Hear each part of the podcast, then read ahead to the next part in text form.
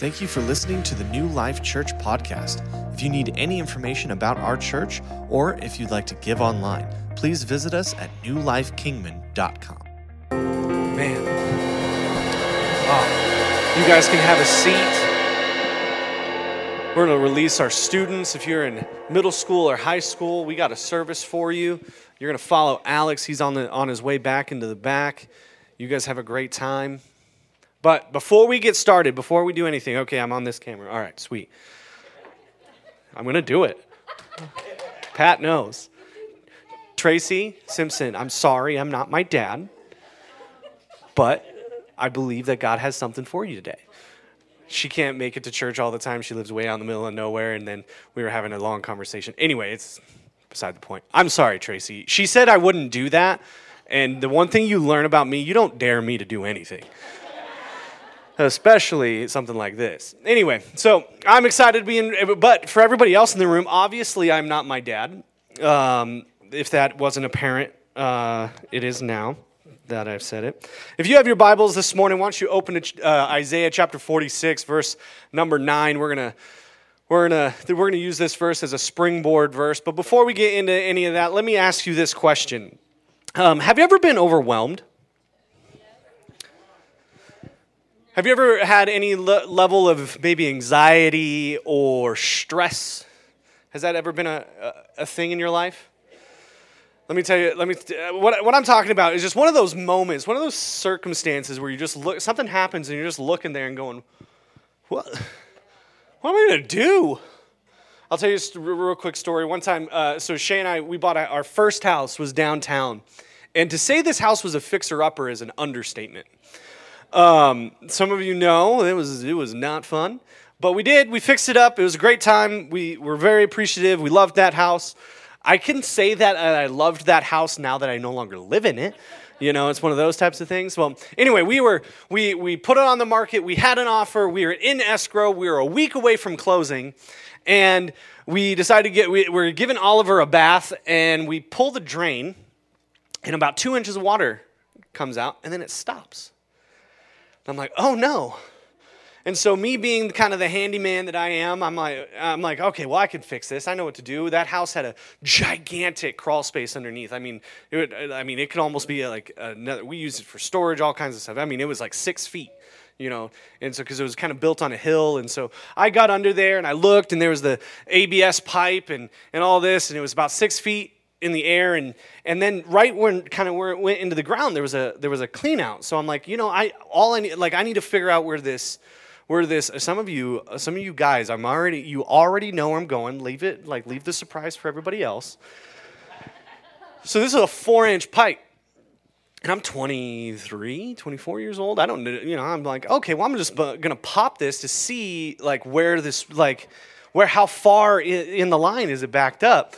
So i pop it and about four inches of water hits me square in the chest that i'm just gonna tell myself is bathwater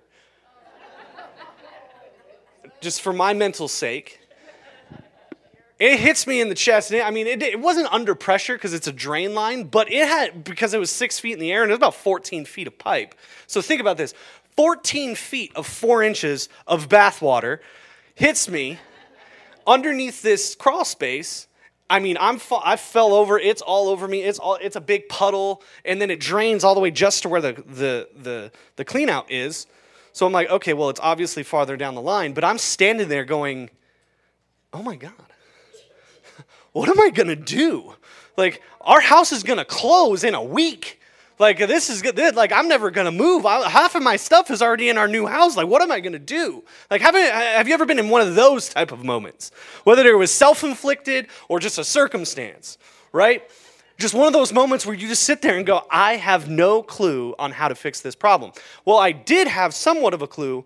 I was like, okay, well, this is what I'm to do. I'm just going to compound this problem. This is not this is what happened. This is not what I was thinking. But I'm like, I can go rent one of those, you know, mechanical snakes, right? And I've never operated one of those ever, but you know what? I don't want to hire a plumber, you know, because that's just going to be expensive. So I go to Home Depot, rent one, rent too big of one, and then I get it stuck. And I call Home Depot and I'm like, hey, um, what happens if I get this stuck? What do I do? They're like, well, you're gonna have to cut the line, and now you have to buy us a new coil, which is about $700. Okay. All right. So, long story short, I cut the line, I get it unstuck, and then I end up hiring a plumber. So I turned a what could have been just a $300 ordeal into about a $700 ordeal, but it got fixed.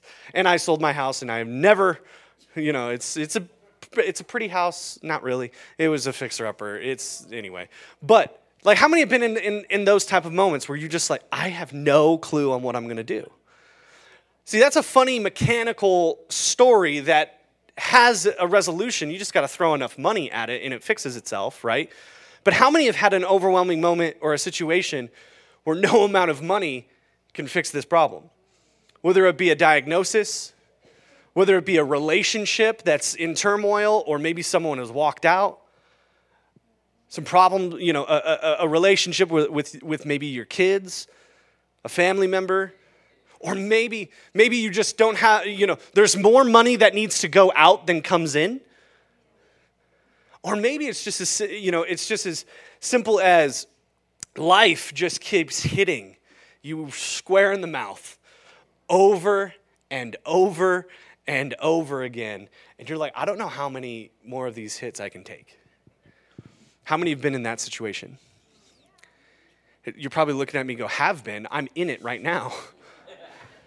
See, here's the thing. Being overwhelmed, I think, is a requisite for being human, for, li- for living. Being in a situation where we feel like I have no clue what I'm doing, I don't know what my next step is, there seems to be no answer, at least not a clear one to me, that's kind of one of these, one of these things that's par for the course for life. And whether you're in it now or you've been in it before, we're probably gonna be in it sometime in the future. So the good news is, now that I've officially bummed you out, is, is that I tried to lighten it up with a story where I had bathwater all over me, but that didn't really work. The problem is, is that they're not the problem, but the, the, the reality is, is that no matter what our situation is, there's hope. There is hope. And so, where I, where, what I want to do is, I want to look at a, a, couple of sections of scripture. First off, we're going to look at Isaiah 46, verse 9. And it's, it's, it's going to be our springboard verse. And what I mean by that is that we're going to refer back to this. This is going to be the main verse that we kind of look back to. And it says this it says, Remember carefully, remember carefully the former things which I did from ages past. For I am God and there is no one else. I am God and there is no one like me. That phrase, remember carefully, that's the key. Remember carefully. So what, what, what I want to do is look kind of kind of at the context of this verse and in chapter 46, in the beginning, God kind of, I really like God in the Old Testament when he would mock people because it's kind of, it's just, it's funny. Like God has, God has a sense of humor. And he goes, he goes, you know, the people of Babylon, they have these idols, these big stone or wood idols that they've crafted, but they can't move. In order for them to move, they have to be moved by people or by animal. And, and when they when they pray, do they answer your prayer? Do they talk back? And then he goes a step further and he calls out the people of Israel and he says, you know, the wealthy would melt down their gold and silver and send it, you know, take it to a craftsman and they would they would make this idol and they would wear it on their shoulders in verse 6 and 7 and here I, want, I actually want to read that it's really funny in, in, in verse 7 it says they carry it around on their shoulders, and when they set it down, it stays there. It can't even move. It says, when you pray to it, does it talk back? He goes, No. Remember carefully the things that I've done. For I alone am God. There is no one else like me. So, one of those stories, well, well hang on. We're going to go somewhere real quick. You see, that I think that it's human nature that when we get into a, a when we get into a situation where we feel overwhelmed, where we are, we feel anxious or depressed or stressed, we get into these. We, we have a tendency to turn to everything but God. At least We have the potential to. Let me let, let's let's stay a little bit optimistic. The temptation is to turn to everything but God. Just like the, the people of Israel did. They turned to these idols. And see, I'm going to make an argument that says that we, because if I said, oh, you have an idol in your life, you probably look at me and go, I don't have no silver little statue that I pray to on my mantle. No, you don't. But we have some idols in our life. Let's, let's get the low hanging fruit ones. And this doesn't mean that I'm demeaning it. I'm just saying it's kind of easy for us to go, okay, yeah, th- that makes sense. Something like substance abuse, alcohol, drugs, sex pornography, shopping, overeating, whatever it is. What, what, if it's an addiction that numbs us, it can be an idol. It is an idol. It's something that consumes our time, our energy, our resources, our emotions, and it takes that place of where God should sit in our life. That's an easy one. What about social media? I'm just going to say social media and the internet in general. And what I'm going to say social media, streaming services, TV, those those th- games, thank you. I w- I didn't bring, I was going to do that in first service, but I didn't. Thank you. Gaming, whether it be a PC, console, or Candy Crush. Doesn't matter. If it, I know I'm stepping on toes right now. It's all right. I have look at I have a PC. I have games on my phone. I look at I, this is not an accusation towards you. This is a conversation about all of us. Okay. Anything that is designed to distract. See, when I feel overwhelmed, I just want to escape. I just want something to take my mind off of it. And social media does a great job because it has what's called the infinite scroll. Do you know you notice you never get to the bottom of Facebook, Instagram, TikTok, YouTube. There's always something new. And if I can watch some, you know, someone falling down and getting getting hurt, like that's that's my that's my go-to video. if I can find a funny cat video, if I can find someone building something or or or or you know, stand-up comedy, whatever it is, something that just distracts me, something that just gets my mind off of the problem that is my life. I saw this meme the other day, ironically, that said, it's a, it's a Netflix, it, it says Netflix executive, and it says, hey, do you want to watch a 10 hour movie? And someone's like, no, that sounds awful. He goes, how about, how about I give you a series of 10 episodes, an hour long, and you watch it in one setting. Sounds like a deal. Because isn't that what we do? If we, if I, if I looked at you and said, "Hey, do you want to watch a ten-hour movie?" You're like, "No, that sounds awful." But how many times do we binge watch series? Shay and I are watching Alone right now.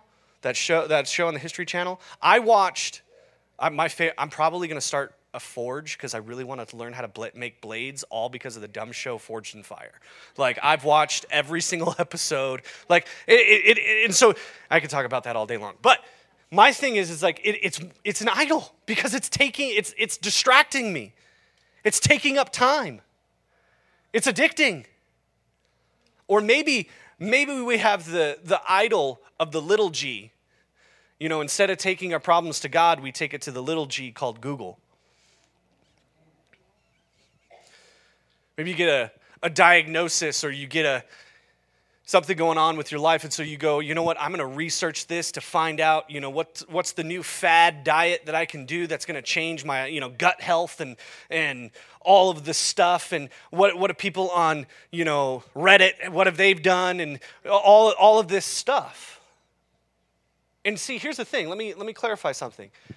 Going to google is not a bad thing but only going to google is a problem you see, it's a resource, not the source.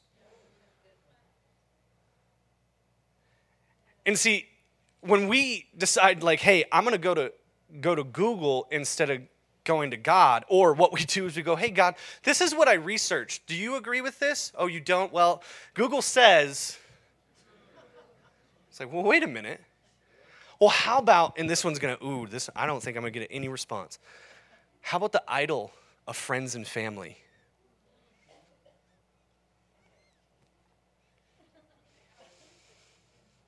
And this is what I mean by that. Once again, an idol is anything that's supposed to take the place of God, right? But when we take the opinions of our friends and family and never bring it before the Lord and see what He says, that's a problem. Because there's going to be times where God tells you to do something that your friends and family don't agree with. But who has final say? Right? And I'm not, let, let me be clear. Every major decision I've ever made in my life, the first person I talk to, my dad. I mean, obviously my wife, but I don't count her as a person. So she see, all of you are offended. She's not because she knows what I mean. Because her and I are one. Brandy gets it. she and I are one. So if you tell me anything, don't tell me anything that you don't want her to know. So, because anything that happens to me happens to her. Anything that happens to her happens to me. Therefore, we are not two separate entities. We are one. Does that make sense? Did I clean that up? Are you, are you less offended by the fact that I didn't call her a person? And so there's not one thing that I've ever done that I have not gotten the advice of my dad from. But my dad would be the first one to tell me if my opinion conflicts what you believe God is telling you, go with what God is going to tell you. And so when the, the idol of friends and family looks like their opinion matters more than his. So, why am I bringing up all of these modern idols? It's because it is a tendency for humanity when we're in, a, in an overwhelming situation to turn to everything but God. To turn to everything but what His Word says, or, what, what, or, or bring everything to everyone else except bringing it before Him in prayer. Or simply just worshiping and saying, God, I need peace right now. Wow, that was loud. I need everything. I, I just need you in my life. It's a, and, and, and look at this is not condemnation. What this is, is this is just me pointing out what happened. And, and maybe I, you, you are great. This is what I do. This is what happens with me. Is because we are an instant gratification type of people. Therefore, when we go to, when we, when we use all of these idols of substance abuse, of social media, of, of going to Google or going to our friends and family, there's this little bit, there's this instant gratification thing that says, well, hey, you've done something. But just because you've done something, is it the right thing?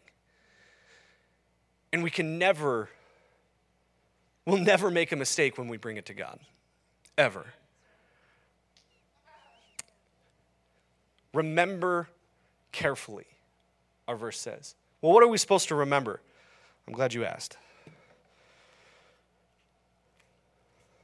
Joshua chapter 4 is our next, if you have your Bible, whether it be a paper or digital, is where we're going to go. Joshua chapter 4, let me, let me give you some context, because remember, context when you're reading the Word of God is the most important thing. Here we have Joshua, and, and the chapter 1 of Joshua starts off with God telling Joshua, like, hey, Moses, my servant, is dead. The, the call that I've put on him I'm putting on you. And that's to take the children of Israel out of the wilderness and into the promised land. Well, that's a lot of times what we do is we, we, we read the word and we don't really take into consideration the logistical and emotional dynamics that take place. So here's Joshua, and he's, he, he, was, he was raised in ministry underneath Moses. He was one of the only ones when, when, when Moses sent the spies into the promised land. He was the, one of the only ones that said, No, we got this. Let's go. But because of the others' unbelief, they had to wander in the wilderness for 40 years. Luckily, he was one of the ones that God said, I'm gonna, you, you get to lead them into the promised land. And so an entire generation had to die off before the children of Israel were able to go into the promised land. But the first thing that they had to do is they had to cross the Jordan. And our verse starts off when all the people had crossed the Jordan. That seems like a little under, it's an understatement. Because what happened was, is God told Joshua, hey, I'm going to take, I, I need you to get the Levitical priests and I need you to take the Ark of the Covenant, which represented the presence of God, and you're going to walk into the Jordan, and I'm going to stop up the water. Flash flood? Nice. That was a good, that was good timing. That was great timing. A little prophetic there. Love to say that was on purpose. He goes, So I'm going to stop the water. I'm going to call. don't, then don't stop the water. We want rain. My wife gets seasonal depression just in the reverse. So when it's hot, she's really bummed out. So do I, because I hate the heat. I love it when it rains. We go outside and play in it. So anyway, stopping the water. That's right. I was like, where am I? So he stops the water. So, but the Levitical priests, they're, they're walking towards the water and there's still water in the river. Because a lot of times, and this is for free, a lot of times there's a miracle down that, that, that has happened that just hasn't reached you yet. A lot of times that God is moving. No, no. God has moved, but it takes a little time for it to work its way down to you. And so what happened was is God stopped up the water upstream and, and all of that water had to go downstream and then the, as long as the presence of God was in the middle of that riverbed, that water wouldn't flow. And so the people of Israel cross. You could put that back up. And when the Lord, uh, uh, uh, I'm sorry, and all of the people had crossed the Jordan, the Lord said to Joshua, Now choose 12 men, one from each tribe. Tell them, take 12 stones from the very place where the priests are standing in the middle of the Jordan. Carry them out and pile them up at the place where you will camp tonight. So Joshua called together the 12 men he had chosen, one from each tri- uh, of the tribes of Israel. And he told them, Go into the middle of the Jordan in front of the ark of the covenant uh, of the ark of the Lord your God each of you must pick up one stone and carry it on your shoulder. 12 stones in all. One for each tribe one for the tribes of Israel. We will use these stones to build a memorial. In the future your children will ask what do these stones mean then you can tell them they remind us that the Jordan River stopped flowing when the ark of the Lord's covenant went across. These stones will stand as a memorial among the people of Israel forever. So this is this is what happens. God looks at jo- Joshua and says, "Hey, remember that thing that you were really scared of that I told you to do? Go back to that. Go back into the middle of it and get a stone. Not just one, 12. And not just like a little river rock that we decorate our landscape with. Carry it on your shoulder. So this is a big honking rock. Carry it on your shoulder and bring it back, and where we, we're going to build a, mem- a memorial for the work that God did today. So that in the future, when your children ask you, What do these rocks mean? You could tell them, That is when God stopped up the Jordan and the people of Israel were able to cross. So, this is what I'm telling you. We need to start building memorials in our life. We need to start building memorials in our life of the good and great things that God has done in and through our life. So, what does that look like?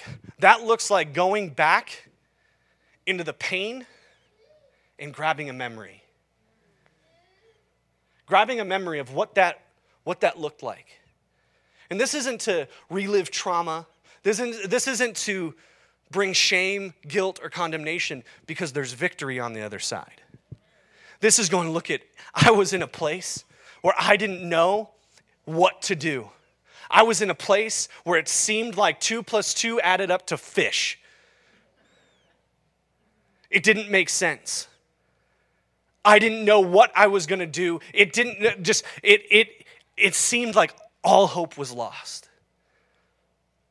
but God. I want to do a sermon series where it's just called But God. And look at all the times in the Bible where it says, But God. But it's not just limited to the Word of God, even though that's a great place to start. But a lot of times we disassociate with the Word of God because it's the Word of God with our own life. There's more power when we look at our own life and we go, you know what, God, you've done this, you've done this, You've done this. You've gotten me through that, so you'll get me through this. And we build this memorial so that we can stand and say, when we're under attack, because being a Christian doesn't mean you're, you're, you're invincible to trial or attack. If anything, I would make the argument it makes you more susceptible. So, whether you've been in it, are in it, or will be in it, we need to build a memorial. So, what does a memorial look like? Well, thinking about thinking about our, you know, how many have ever seen or been to the mall in Washington, D.C.? How many even know what the mall is? I didn't know what the mall is. Shay, a few years ago, went to Washington, D.C. with a school trip. She's like, oh, we're going to the mall. I'm like, oh, okay, cool. In, in D.C., I'm like, all right, cool. She didn't have so, or, you know, I didn't call her or whatever. She gets back and she calls me. She goes, oh, it was a great trip. I was like, oh, what'd you buy? She goes, nothing. I'm like, well, you said you went to the mall. She goes, babe. It was really disappointed. She was just like, oh, no. This is where all the monuments and memorials and the like the Capitol building and the White House, all this stuff is at. How many? It is 146 acres of land devoted to remembering great men and women and what they've done in our country's history. Here's a fun fact the Vietnam Memorial was designed by a, a woman in uh, grad school. I think it's, her name's Maya Lin. And she put her design uh, in this national contest.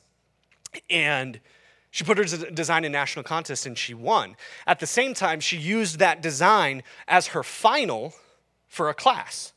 She won the national design, but got a B plus in the class. Got, got a B plus, not in the class, on the on the design itself. Like how like oh yeah, you're good enough for it to be a national monument that will be around forever, but hey, you get a B plus. It's like that is ridiculous. Anyway, but here we have 146 acres of our nation's capital devoted to remembering as we should the great things men and women have done and what they stood for, what they died for, why they were there, what they believed in. And my thought is well, shouldn't our Heavenly Father get the same respect? Shouldn't our Heavenly Father get a little bit of notoriety, at least in our own life, for the great things He has done in and through us? So, what does this look like? This simply looks like writing it down. This simply looks like taking some time, sitting down, and going, you know what, God? Reveal to me, remind me of the things that you've done in my life. Remind me of those moments. And then going back, knowing that there is victory, and saying, yeah, when I was in that moment, when I was addicted, when I was lost, when I thought that relationship had no hope. Let me tell you a story, and I'm going to just be really vulnerable with you for a minute. When Shay and I first got married, we were young, dumb, and broke. For anybody young, that's a song. we were. We had the, the, our, our chief problem and maybe we're not alone in this, is we both had expectations of one another without letting the other one in on those expectations. Anybody fall into that trap before? We're, we're, well, what began to happen is what ultimately you can drill down to the, to the base problem was is we didn't trust one another. I didn't trust that she would love me the way that I needed to be loved. I didn't trust her. She didn't trust me. And it got down to a point probably around two, year two, year three, somewhere around there. About a 2.30 in the morning conversation. We're sitting, on a, we're sitting on our bed after a huge fight.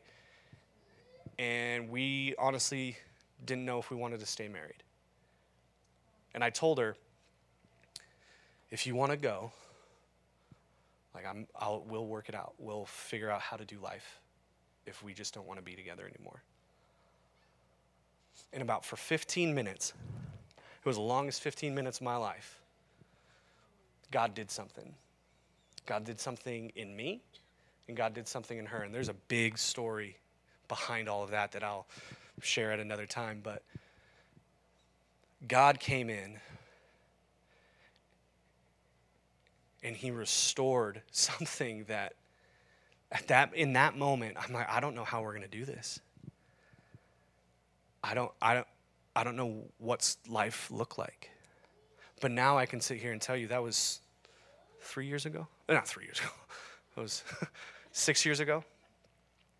We're going to be celebrating 10 years this year but the thing is is that i can tell you more importantly than the time because you could be married a long time and never love each other you could be married, married a long time and never like each other. I could tell you, and this is not, I'm not trying to earn points, I tell her this all the time. There is no other person in the world I'd rather hang out with than my wife. There's no other person that calls me on my crap, like my stuff, sorry, than my wife. There is no one that is least impressed with me than my wife. But at the same time, there is no one that encourages me more than my wife. Here's the thing let me clarify that. When I'm trying to be impressive and be macho, she's not impressed. not at all. But when I like do the dishes without being told, when I cook and I do all this exactly, she's she is an acts of service love language. So I've memorized that and I know that. And so there is no I don't just love her, I like her. Let me I don't just love her, I like her.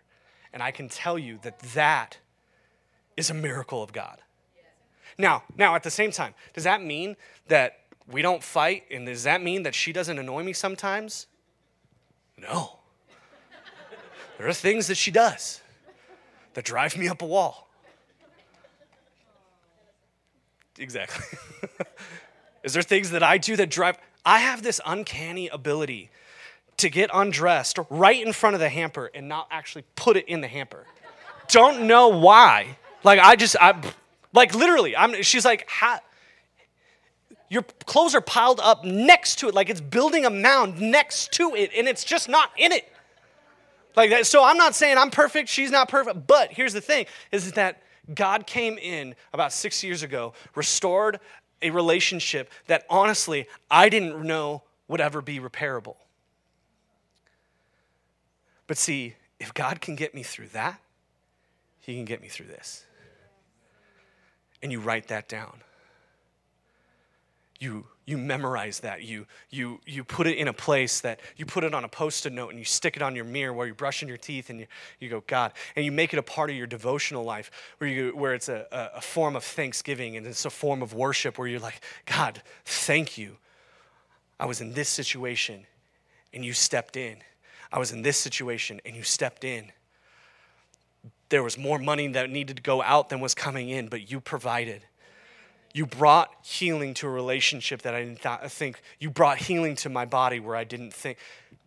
Over and over and over. Here's the problem the problem is the devil is smart. I know I just gave the devil a compliment. Give me, give me a second. The enemy is smart.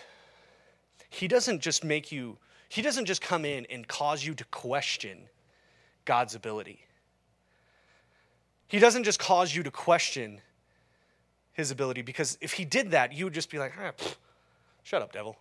Of course, he's the, he's the Alpha and Omega. Of course, he can do that. But what he does is he causes you to question his willingness and his faithfulness to do so. It's a statement, and this is how it looks like. Yeah, he can, but will he?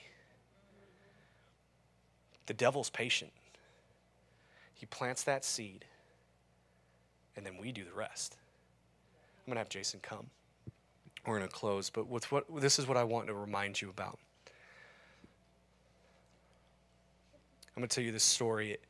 Um, I, when, when I was in high school, we used to, I used to play football, and I had a coach that he had a zero tolerance for trash talk.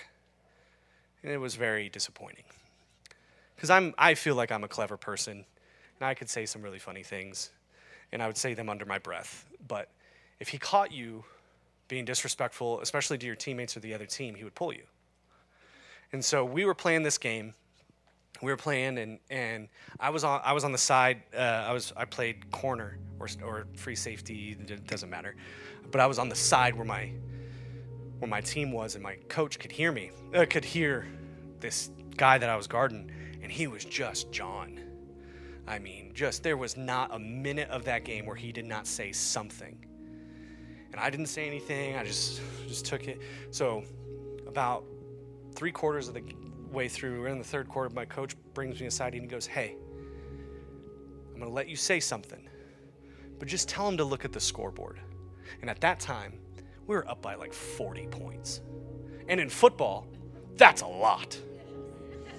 See, there's that's a lot, but yeah, in any standard, yeah, basketball, baseball, foot, baseball, that would be ast-. If you're up by 40, they, I think they would end the game. I don't know, but he just he just said, just tell him to look at the scoreboard, because there's nothing you need to say but that. You're losing. And see, here's the thing: we have an enemy that loves to jaw. He loves to talk his stuff. He loves to run his mouth. But he's not just losing, he's lost. He is a defeated foe. And what we have to do is we just have to look at him and go, check the scoreboard. You don't have any time left in the game. The game is over. You lost. I've won. And I didn't just win, I won in my relationship with my wife. I won when I felt that our finances were going to be debt we were going to be broke forever. God provided there. When I felt when when Shay and I were both going to school and we were overwhelmed and we had a brand new baby and we didn't know what we were going to do and we were remodeling another house. I don't I don't have there's not enough hours in a day. He came through there. And time and time and time again, we're reminding the enemy of his, of his losses and reminding ourselves of God's faithfulness. So I want to leave you with this. I want to challenge you to do two things. I know I've said this before, but I'm going to say it again. I want you to write this down. I want you to write your memorial down. I want you to create, and it doesn't need to be this big long essay. It doesn't need to be this big, you know, eloquent thing. It just needs to be bullet points. If you have dates, that would be great. But if you don't, that's fine. And you just go point one, just one. He provided here. He restored this relationship. He healed me here.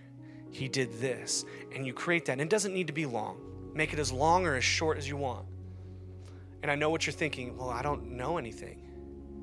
How about the fact, first, how about the fact that you live in a country where you do not have to worry about clean running water?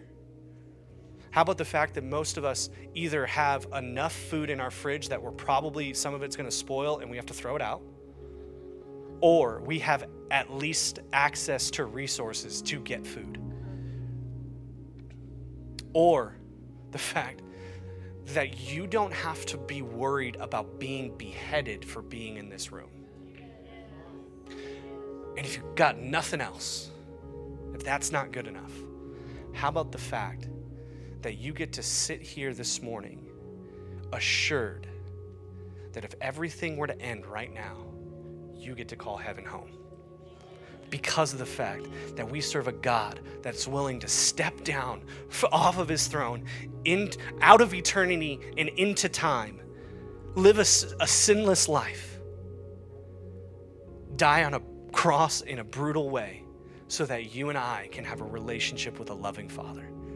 If that's your only point, it's enough. The second thing is, I want you to read that every day every day. Put it in your phone, on your notes, set a reminder to read that every day. Use technology for what it's for.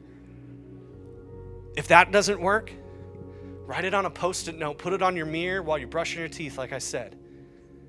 Put it somewhere where you'll where you're where you'll read it. and read it often. My third thing tell someone. Tell someone. That story I told you about Shay and I. There are people in this room, our close friends, that know that story. There's people in this room that I know personal things about them. So that when hell is raging and they may be fuzzy and they can't think, and they're going, I don't, I don't know what I'm going to do in this scenario, I can pull them aside and say, Hey, you remember when you were so sick you didn't know if you were going to live or die? But yet God came in and stepped in and helped you? Hey, do you remember when your relationship was such in disrepair that you didn't know you didn't actually want to be in a relationship anymore, but God came in and restored that. That's what being in community looks like. It looks like you knowing one another's victories so that when hell very convincingly begins to lie to us and we can't seem to pull up ourselves, we have someone to come in and pull us up. It's not you and Jesus isolated, it's you, a whole bunch of people, in Jesus. That's what church looks like. That's what being a Christian looks like. That's what community looks like. And the last point I want to make is that, the very foundation, the very foundation of our memorial is built on his faithfulness. Joshua 25, put that uh, slide up. Yeah, 2145. says, Not a single one of the good promises the Lord had given to the family of Israel was left unfulfilled. Everything he spoke came, came true. I like this verse because this is 25, this is Joshua 21, verse 45. This is after everything happened.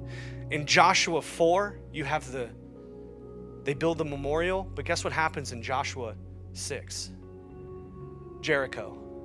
And subsequently, everything after that. There's 31 battles. 31 separate seasons where they didn't know if they were going to live or die.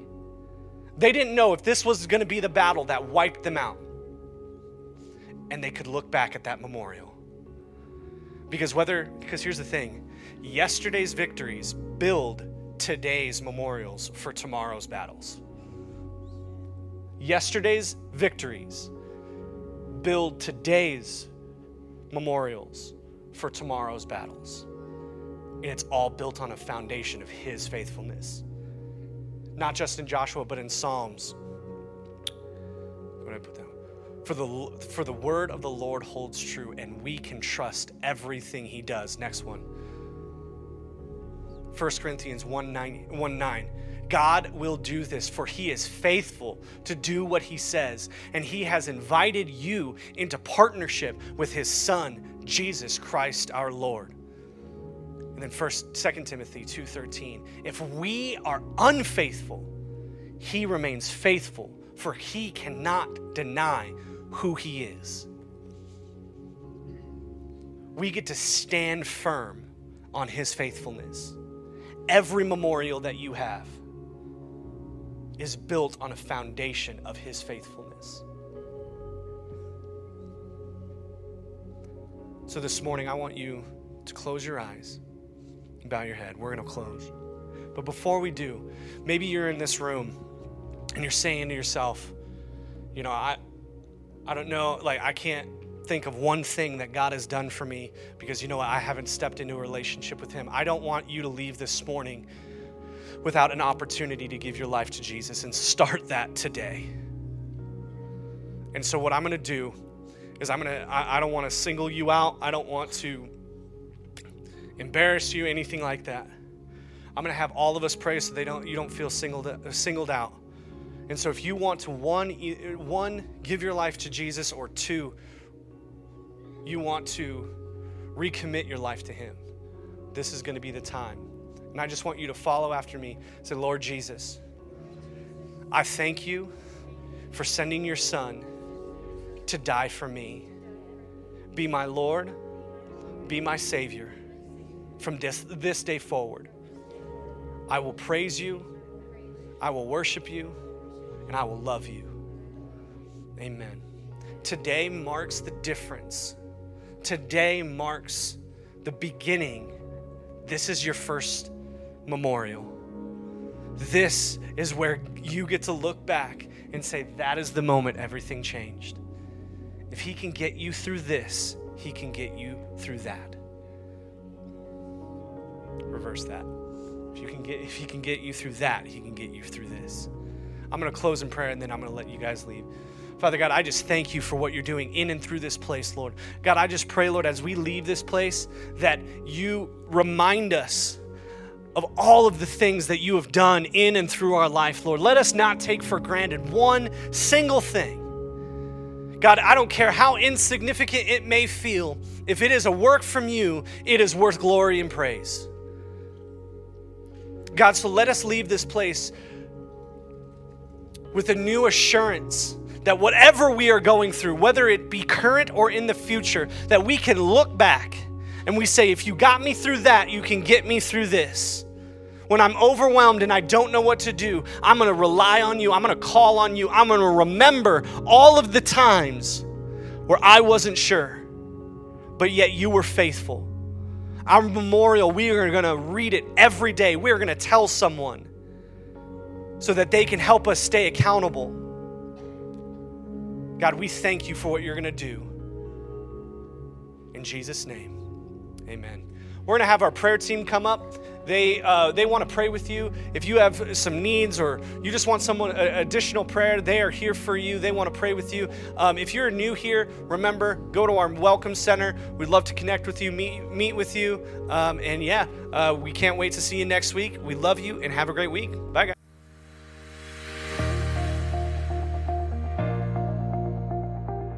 Thank you for listening to the New Life Kingman podcast. We can't wait to see you next week.